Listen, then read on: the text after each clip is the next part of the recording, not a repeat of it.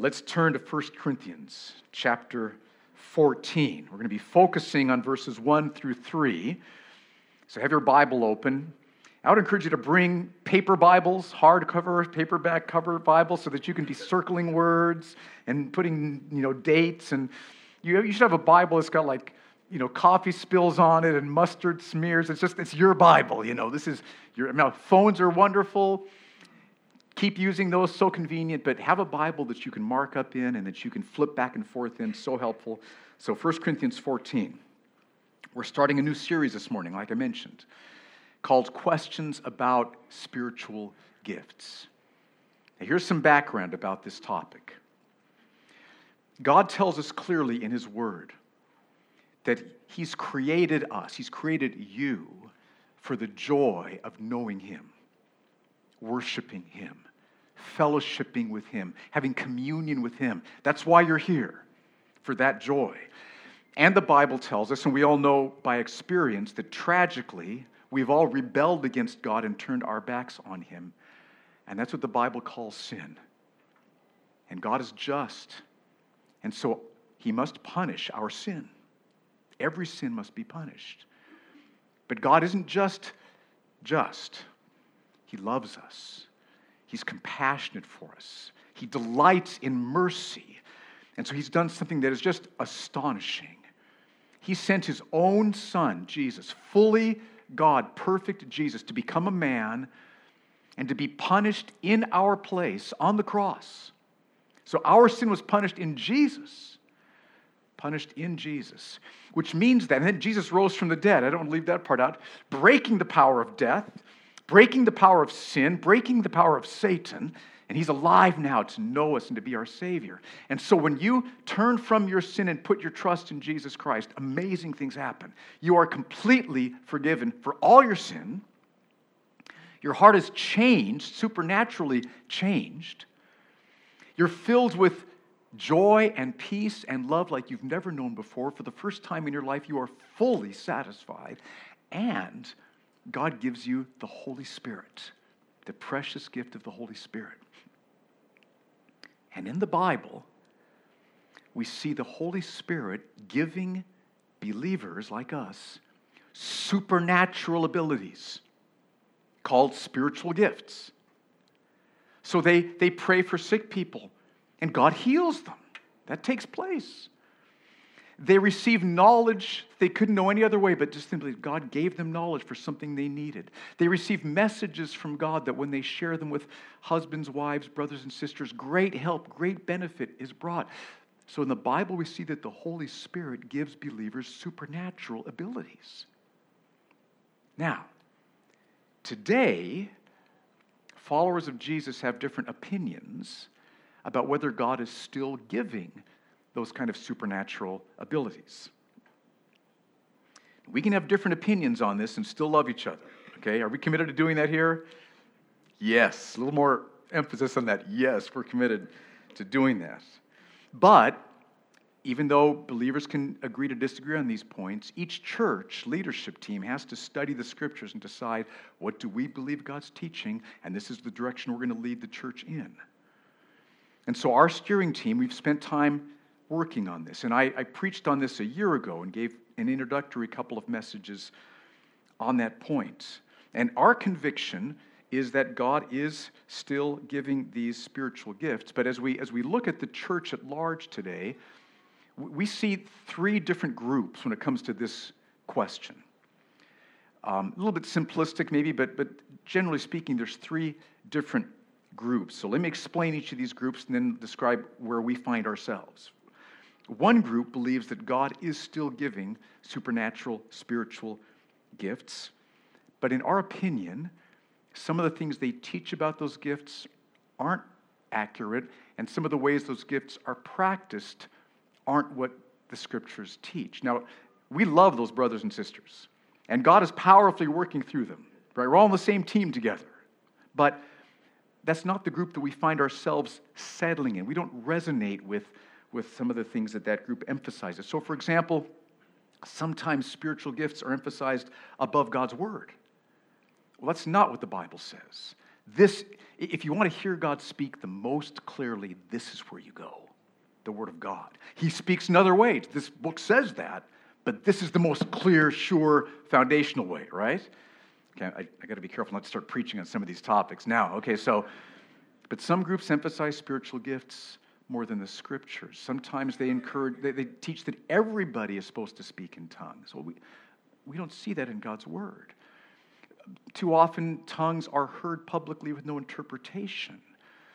If that's your background, I would just appeal to you study 1 Corinthians 14 and see if you don't come to a different conclusion. Uh, sometimes these groups, they'll teach that it's always God's will to heal everybody right now. And we believe God heals supernaturally, and every sickness will be healed, if not now in heaven. And sometimes He does heal right now, so we pray for people right now. Anyway, so that's the first group. We don't, we don't resonate entirely with that group.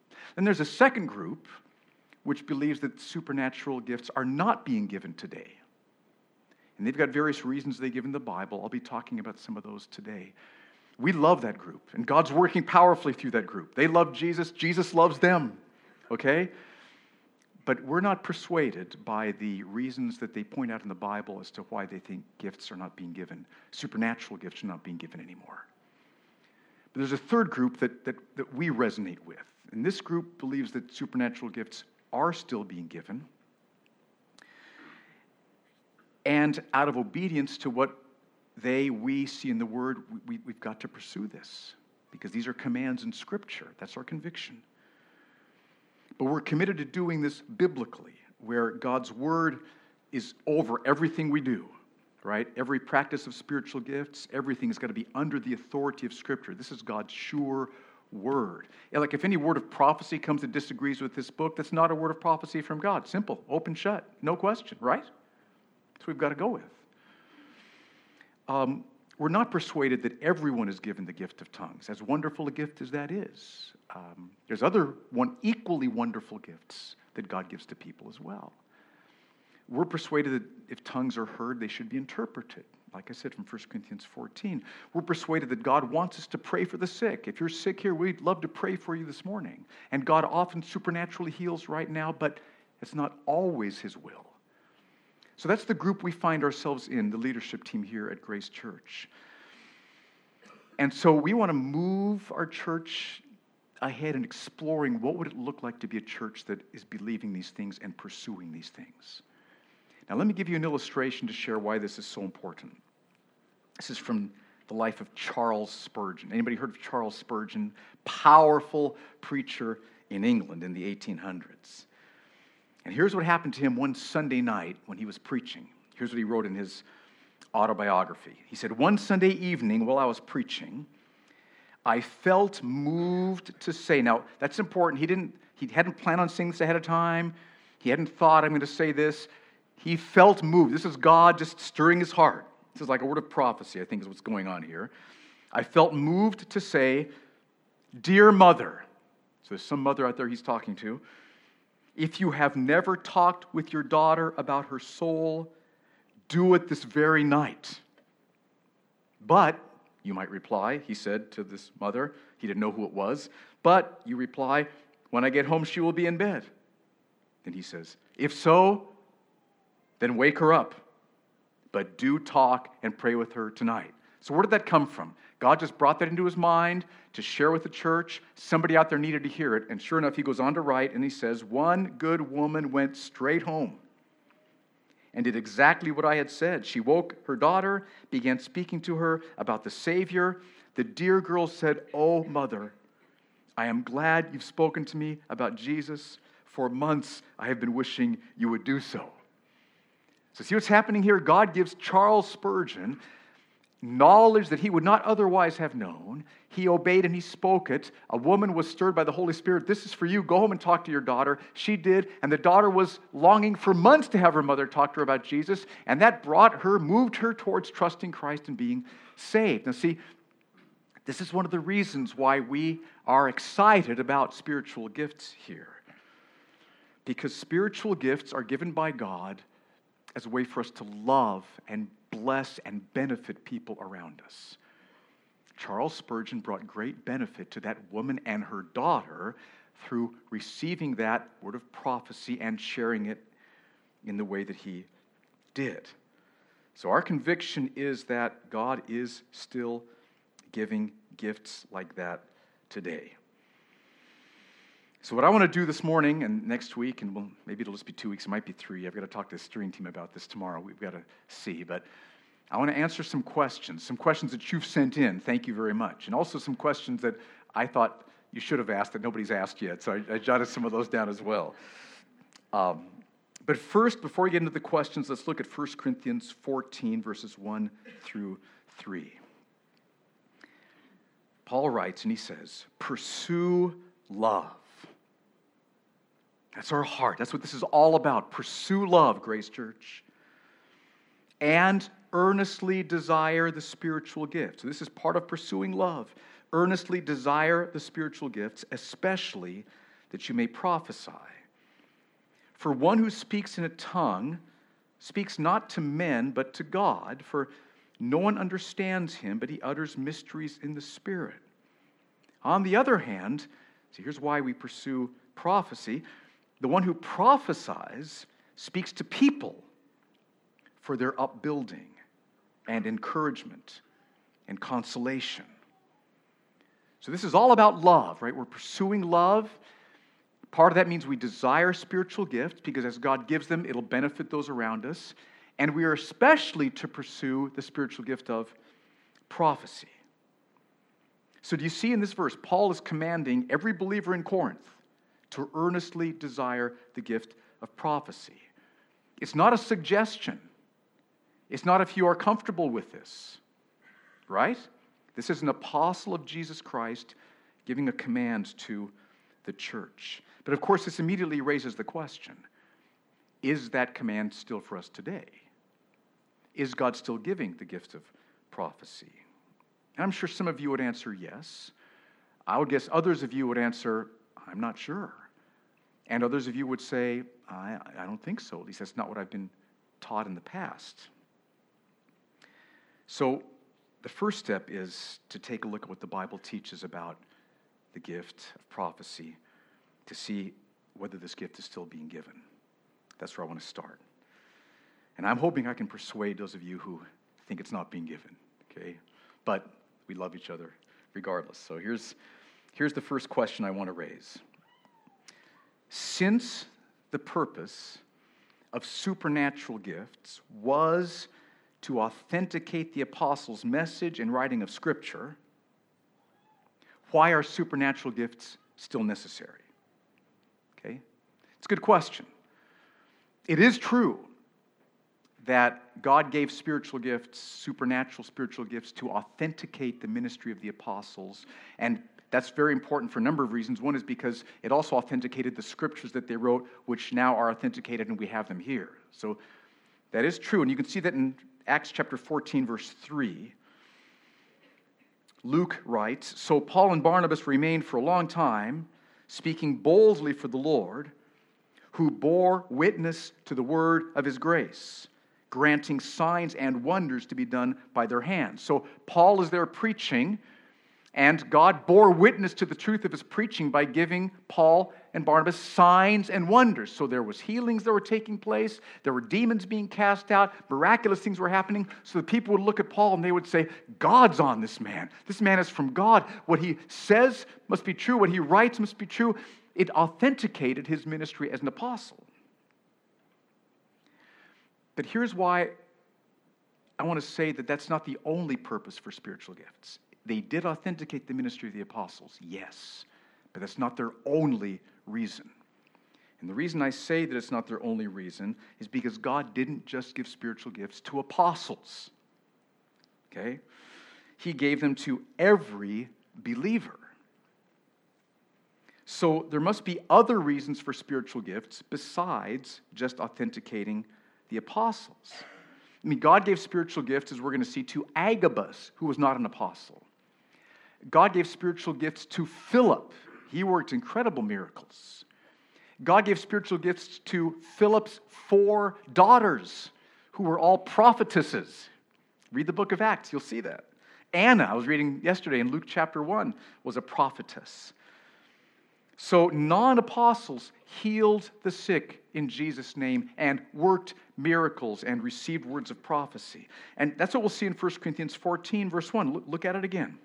Paul says he's talking to the whole church at Corinth pursue love and earnestly desire the spiritual gifts, especially that you may prophesy. So we are all called to desire spiritual gifts, and we are all called to desire the gift of prophecy. Not just the apostles, all of us are called to desire that gift. So, the gift of miracles, healing, prophecy, these supernatural gifts are not just to authenticate the apostles. What other purpose do they have? Verse 3. On the other hand, the one who prophesies speaks to people for their upbuilding and encouragement and consolation. So, in addition to authenticating the apostles, God also gives spiritual gifts to build people up to comfort believers, to guide believers, to strengthen, convict believers. So, yes, the apostles have already been authenticated. They're not here anymore, but that's why God is still giving spiritual gifts because we still need to be built up. We still need to be comforted, consoled, guided, strengthened, convicted, right? So, we still need the gift of prophecy because we still need the purposes described in verse 3. So I don't think the fact that spiritual gifts did authenticate the apostles means that they're no longer being given because they have other purposes in the New Testament besides just that purpose. That's the first question. I hope that answers that question. Second question Didn't prophecy give the church authoritative teaching, trustworthy authoritative teaching about Jesus before it had the New Testament? So, doesn't that mean prophecy is no longer needed since we now have the New Testament? So, some of my dear brothers and sisters who don't believe gifts are still being given, this is one of the reasons they don't. They say, look, when Jesus ascended from, uh, raised, raised from the dead, ascended into heaven, between that time and when the scriptures were completed years later, the early church needed trustworthy, authoritative teaching about Jesus. And they say that's what the gift of prophecy did. Prophecy gave people trustworthy, authoritative teaching about Jesus. Now, I don't think that's what the Bible teaches. I don't think that's what prophecy was in the New Testament. Let me give you two reasons why. One, it's found right here in chapter 14, verse 1 of Corinthians again. It's because Paul calls all believers to desire the gift of prophecy. Now, follow my logic here. If the gift of prophecy was a way to give trustworthy, authoritative teaching about Jesus. And if you are all called to desire the gift of prophecy, that means you're all called to desire to become teachers. Now, if you've read the Bible carefully, you're thinking, wait a minute, wait a minute, there's that verse. That's right. It's James chapter 3, verse 1, where James says, Don't many of you desire to become teachers? Right? So Paul wouldn't contradict James and say everybody desire to be teachers if James says not everybody desire to be teachers. And so that's one reason I don't think prophecy had the function of giving people trustworthy, authoritative teaching about Jesus. Who did that in the New Testament time period? The apostles, right? And those that they train, teachers. There's apostles and there's teachers and there's prophets. That's a separate group. The apostles and the teachers are the ones who gave trustworthy, authoritative teaching about Jesus. Now, second reason I don't think that's what prophecy is about is because when you study prophecies that are given in the New Testament, that's not the content that they're bringing. That's not the topics that they're addressing. Let me give you some examples. Look at these. These are fascinating. 1 Timothy chapter 4 verse 14 is one example. Here's where we see prophecy in the New Testament. Paul writes to Timothy, and he says, Do not neglect the gift you have, Timothy, which was given you by prophecy when the council of elders laid their hands on you. So here's the situation some elders are praying over Timothy. And as they're praying over him, one of them receives a prophecy, knowledge that he could not have known otherwise. God wants to give Timothy, give you, Timothy, a particular spiritual gift right now. And so they're praying, and as they pray, God supernaturally gives that gift to Timothy. So, see, prophecy in this situation, 1 Timothy 4 14, involves receiving supernatural knowledge about a concrete situation, a specific situation, the time when the elders are praying for Timothy. See how that works? This is not authoritative teaching about Jesus. This is supernatural knowledge to give guidance and help in a specific concrete situation. Another example look at Acts chapter 11, verses 27 to 30. This is very powerful. Now, in these days, prophets came down from Jerusalem to Antioch. Okay, there's a group of prophets. One of them, named Agabus, stood up and foretold by the Spirit that there would be a great famine over all the world. This took place in the days of Claudius. So the disciples determined, everyone according to his ability, to send relief to the brothers living in Judea. And they did so, sending it to the elders by the hand of Barnabas and Saul. So, again, do you see prophecy involves receiving supernatural knowledge? There's a famine coming, dealing with a specific situation in order to bring benefit. Let's raise money for those poor believers who don't have reserves, which can help them to weather a famine.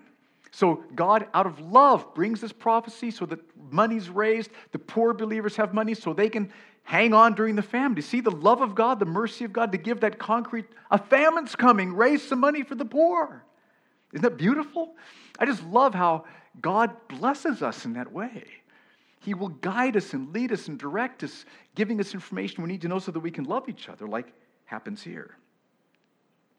One more example from the book of Acts Acts 21 10 and 11.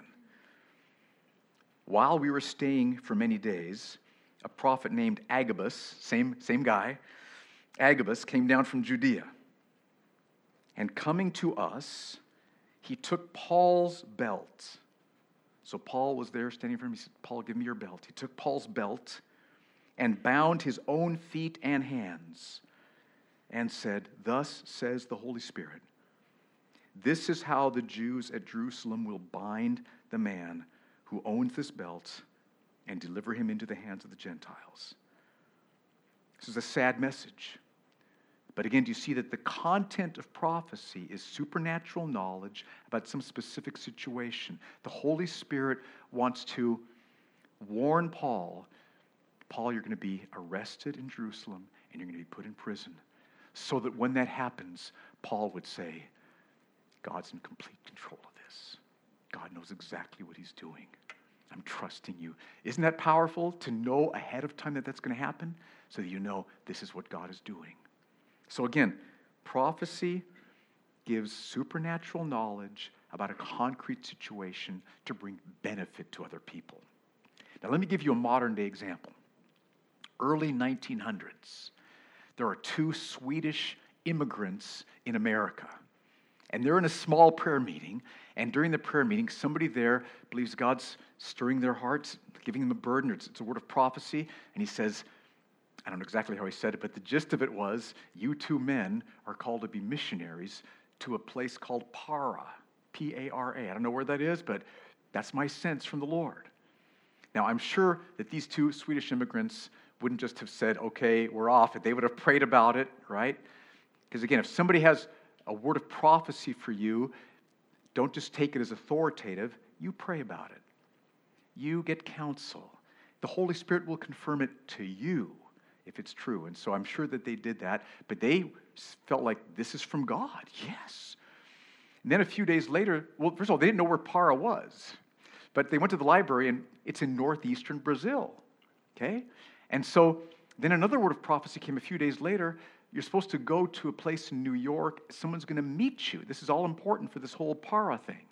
So they, they prayed about that and they went to New York, and somebody met them and gave them the exact amount of money they needed for two one way tickets to Brazil. And so they went. Do you see how this works? Supernatural knowledge about a particular situation for the sake of love. So, what happened in Brazil? Their first church gathering had 18 members. This is 1910. 18 members.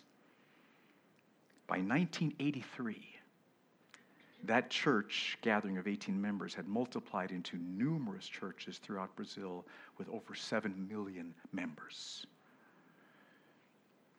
Don't you love how God, those men would, they never would have gone to, where's, they didn't even know where Para was on their own, but God brought this prophetic word. And the Holy Spirit stirred their hearts that this was from Him. God led someone to have the joy of giving them the money for their trip, and then they went. That's how God works. God loves us. He loves to give us knowledge we couldn't otherwise have, which then, when we share it as He leads us to, will bring great benefit. Seven million people in Brazil. So, all, all that to say, prophecy is not about authoritative teaching about Jesus. That's what the apostles did. That's what the New Testament is. That's what teachers and preachers do. That's not the topic of prophecy. Prophecy is about supernatural knowledge that God gives us for concrete situations right now that will bring great benefit and great blessing to others. Now, here's, here's a question that nobody asked, but that I thought needs to be asked. It might sound kind of strange, but I hope you'll see why I'm asking this as, as we talk about it.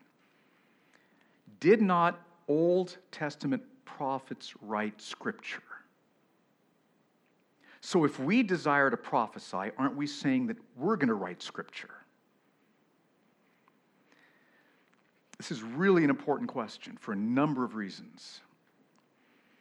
In the Old Testament, there are prophets like Moses, Jeremiah, Isaiah, who wrote scripture, right? We have their writings in the Old Testament. Okay? So the question is well, so if, if, if I'm going to pursue prophecy and maybe be a prophet? Am I, does that mean people are going to think I'm wanting to write scripture? I don't want to write scripture, and that's good that you don't want to write scripture. Okay? The answer is no, we're not going to write scripture. Scriptures are already written, they are finished, they are complete, they're perfect. But let me show you why, biblically, desiring prophecy today does not mean that you're going to desire to write scripture. And the answer is in Numbers, book of Numbers, chapter 12, verses 5 through 8. Here's the background to these verses. I said in the Old Testament, Moses was called a prophet. But Aaron and Miriam also received revelation from God, and they were claiming to have the same authority as Moses. So Moses was a prophet, but Aaron and Miriam also received revelation from God, and they were claiming to have the same authority as Moses. So look at what God says, starting in verse 5. The Lord came down in a pillar of cloud and stood at the entrance of the tent and called Aaron and Miriam, and they both came forward. And he, God, said, Hear my words. If there is a prophet among you, I, the Lord, make myself known to him in a vision. I speak with him in a dream. Not so with my servant Moses. He is faithful in all my house. With him I speak mouth to mouth, which means face to face, clearly, and not in riddles. And he beholds the form of the Lord. Why then were you not afraid to speak against my servant Moses? Now, the reason this passage is so important for us to get is that it shows us that in the Old Testament, there were two different kinds of prophets, two different categories of prophets. This is really important to understand. Let's compare them with this chart. You'll see the chart up on the screen. Let's start with Moses on the left. Okay, he's described in Numbers chapter 12, verse 8. Now we know from other passages that Moses was called a prophet. Deuteronomy 18, 15, Deuteronomy 34:10, Moses was called a prophet, and verse 8 shows that God speaks to him, but he speaks to him face to face, mouth to mouth, clearly. He speaks to Moses clearly, not in riddles. Crystal clear revelation from God, which Moses wrote down in the scriptures. Okay, so that's what it meant for Moses to be a prophet.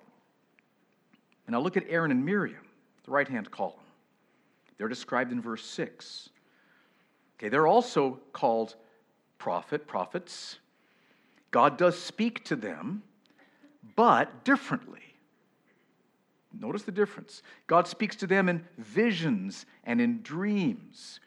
God does not speak as clearly. Sometimes it can feel like riddles. And they did not write down any scriptures, that wasn't their role.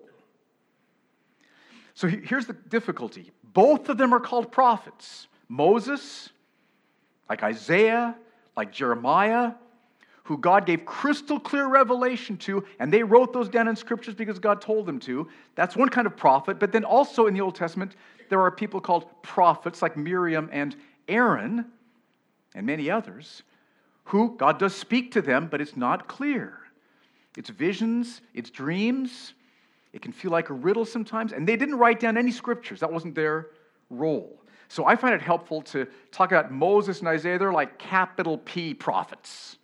Okay, they're like prophets. And Miriam and Aaron, they're like small p prophets, okay? They're prophets. God speaks to them, and, and, great benefit comes through what God gives them. It's a blessing, just like Agabus. Agabus was a small p prophet. Philip's four prophetess daughters were small p prophets. Anna was a small p prophet. None of us are going to be capital P prophets here, okay? We're all going to be small p prophets. Don't quote me on that because you want to explain what I'm saying. But anyway, get, get what this is. So that's why we can desire prophecy and we make no pretense to writing scripture. No, no, no. Not, we're not going to write scripture. I just want to have God, if He would be so gracious, I want to bless these people. And if I can bless them by receiving some knowledge that as I share with them, they'll be strengthened, they'll be comforted, they'll be guided, they'll be convicted. Oh, God, do that. We're not talking about writing scripture. No one's writing scripture anymore, right? Scriptures are finished. But see, this is really important. Some from the background who do believe that spiritual gifts are still being given, a man's prophetic words now and today in some of those circles become more important than the Bible. And that is never going to happen here, church. That is so dishonoring to Christ and so dangerous for the church. Let me say it again the clearest way you'll ever hear God's voice is in the book. Now, ask God for prophecy. Ask God for prophecy. Ask Him, God, please, if I could bless my home group, if I can bless my family, if I can bless Grace Church, please, Lord, for the sake of love, give me something that I can share that would help someone here. And He will. But it's not capital P prophecy. It's not Moses. It's not Isaiah. It's little p Agabus and little p, Philip's daughters. Okay? Is that clear? Okay, are you all clear that none of us are writing scripture? Are we clear on that? Please, please, church, be clear on that. Okay. Now, I also want to mention so in the, the New Testament equivalent of capital P prophets are apostles, right? They say it again the New Testament equivalent of capital P prophets are called apostles. In the Old Testament, there's two kinds of prophets, capital P and small b. In the New Testament, there's no capital P prophets, there's just apostles and small p prophets. That really sounds very confusing. I hope you're. Thank you. Amy's got it. Ask Amy if you have questions. Okay, good. All right. So, when we desire the spiritual gift of prophecy, we're not desiring to write scripture, but for the sake of love, God, give me knowledge I couldn't have otherwise so I can bless these people. There's other ways to bless them right? But that's one way to bless them. And Paul tells us earnestly to desire that way of blessing them. So let's do it. Last question for this morning How do I earnestly desire to prophesy? How do I do that? Now, again, here's why this is an important question because of 1 Corinthians 14, verse 1. Pursue love, earnestly desire spiritual gifts, especially that you may prophesy. It's because this is what Paul commands us to do. Um, I hope you're persuaded that God is still giving the gift of prophecy. If not, let's talk. I'd love to dialogue with you and hear your reasons, or email them to me, and we'll keep them anonymous, but I'll, maybe we'll talk about them next week. But if you're persuaded that God does still give prophecy, then this command should be weighing on you. Jesus wants you to pursue love. Jesus is calling you to earnestly desire spiritual gifts, and Jesus is calling you to earnestly desire to prophesy. We want to obey Jesus, so let's do that. Here's five steps. First, study God's word on this topic. What happened to me years ago when I was first studying these things is that the more I studied the New Testament to see what the New Testament gift of prophecy involved, the stronger my faith grew that God is still giving this gift today and that He wants me to ask Him for this gift. He wants me to seek this gift. And so when I pray and say, God, give me a word of prophecy for Grace Church, He's smiling. He's pleased that I'm asking Him that. But that comes from studying the Scripture. So I would encourage you, study God's Word on what does the New Testament teach about the spiritual gift of prophecy. It'll strengthen your faith, it'll, it'll fuel your prayer along these lines. Second, see this as an act of love. Okay, this is how we love others. Pursue love and earnestly desire the spiritual gifts, especially that you may prophesy. God may give you knowledge you wouldn't otherwise know in order to bring great blessing to people in a specific situation. We're not going to be pursuing prophecy or other spiritual gifts as a way to elevate ourselves.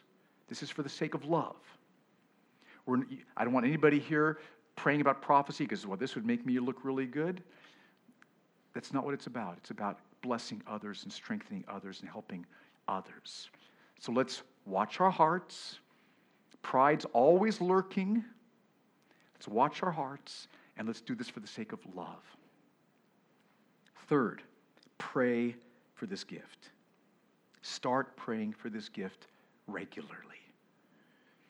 Think of the benefit that could come to us here as God brings more gifts of prophecy here for Friday mornings. Think of the benefit that will come to your home group as God guides and directs and encourages through the gift of prophecy. Now, again, let me say God brings encouragement many other ways. You reading a verse in your times with God that morning and sharing it with the home group can bring great blessing to them. Don't neglect that, that's huge. But let's not neglect prophecy either, because the same Bible encourages us to pursue both. All right? So pray for this gift. Now, you might say, I've never received a gift of prophecy, so I'm sure that's not my gift. That's not what the Bible teaches. You could receive a gift of prophecy this afternoon, even if you've never received it up to this point. That's how spiritual gifts work. You don't know what gifts God might give to you. You've experienced some, but there's others. And no one's just set in cement, like, I've got this gift and no others. That's not how the gifts work. That's why Paul encourages us earnestly desire the spiritual gifts, especially that you may prophesy. He wants all of us to desire that gift. So pray for that gift. God could give you a word of prophecy for your home group this week. Fourth, be aware that God can give you a, a revelation, a prophecy is really what I mean by that. He can give you a, a revelation, a prophecy at any time. So be aware that at any time, God could bring you a prophecy. So maybe you're praying for somebody in your home group, you're just praying for them. Excuse me. And God brings into your mind this thought that they have an unanswered prayer and they are discouraged about this. They are brokenhearted about this, and that God wants you to bring a word of encouragement that He wants you to say to them, Tell them, I know that they've not received the answer, tell them to trust me. I know exactly what I'm doing. And then you just simply share. I think somebody here at home group has an unanswered prayer, and God wants you to know you can trust him. He knows exactly what he's doing. So while you're praying for somebody in your home group, God could bring that thought into your mind, which then you would share. Now, you, see, in home group is a great setting to share these because you might say, I think this might be a prophecy from God. I'm not sure, right? That's, that's how we, we share things because we're, we're, we're exploring. Does this, does this resonate with anybody? And somebody would say, That's totally me. I've totally been, have got unanswered prayer. I'm totally discouraged about it. Thank you. And then you'll be like, Whoa, God's awesome. He did that. So when you share a, a gift with home group or in any setting, it's not like, Thus saith the Lord, right? no, no, it's like, I, I think maybe God is saying this. That, that's, a, that's a beautiful, that's not a lack of faith. Remember, these things can seem like riddles sometimes. They, they're not super clear, right? That's what we learned from Miriam and Aaron. So I think maybe God's saying this. Anybody want to confirm that to me? All right, that's how it works. So God could also give you a, a prophecy while you're praying for our Friday morning gatherings here. Maybe you're taking time Saturday night just to pray. God, pour out your spirit upon Grace Church Friday morning. Come and do a mighty work, we pray. And while you're praying, God could give you a burden that He wants you to encourage the church that He loves us. And that there's some here who don't believe that, and He wants them to know He loves them. So He could bring that burden to you, just that sense in your heart, just like Spurgeon. He felt moved to say. You could be praying for the church, and you just feel your heart moving like, this is what God wants me to do. And so then what, what do you do? Well, then next Friday morning, you walk up to me or whoever is having that role, and you'd say, I think God wants me to share with people in the church who are doubting that He loves them. He wants to tell them He does love them. And I would pray, I'd, I'd probably say, Awesome. And I'd, I'd, walk up with you here and we'd get a mic between one of the songs and you'd share that. And there'd be people here who would just be like, Oh, that's just like, that's exactly what they needed this morning. Or just, he does love me. And the Holy Spirit's totally confirming that to them while you speak it. See how that works? It's a beautiful thing. Okay. So be aware that God can give you a revelation at any time. And then, fifth, then go ahead and share the prophecies, the revelations that God gives. Now, if He gives you a revelation, a prophecy for an individual, you might want to share that with them privately as opposed to with the group or in front of the whole church. We wouldn't let that happen here, but in your home group, share it with them privately and say, Would you pray about this? I think maybe this is what God's saying. If it is, He will confirm it to you. Why don't you pray about that? So if He gives you a prophecy for an individual, share that with them. If He gives you a prophecy for your home group, share it with the home group next time you meet. It could be very powerful. And like I said, if He gives you a prophecy for the church, come share it with me or another member of the steering team and we will pray and process how does God want that to be used? Is it to be shared on a Friday morning? Should the steering team pray about that more first? What should we do with that? But we will pray and we will receive that. It'll be helpful. So share the revelations God gives. Now again, let's just have 1 Corinthians 14:1 be in our minds. Pursue love. This is what it's about. Just we, we want to love each other. We want to love our neighbors. We want to love the people who we work with. Pursue love, and one way to do that is to earnestly desire the spiritual gifts. And especially because of how powerful the gift of prophecy is, especially we should desire to prophecy. So, as I was just preparing this and praying over it, it just stirred me. What a gloriously loving God we have. That He would give us knowledge we wouldn't otherwise know, which, when we share it in a concrete setting with other individuals, will encourage their hearts, will guide them, will comfort them, will help them, will strengthen them, will support them. What a glorious God we have who does that. Look at all that we have through Jesus. This is one of the lavish graces that are ours through Jesus. So, Grace Church, pursue love, earnestly desire spiritual gifts, especially that you may prophesy. Let me pray this over us. So, Father, I pray that you would be working in our hearts through your word. And we're all at different places when it comes to spiritual gifts.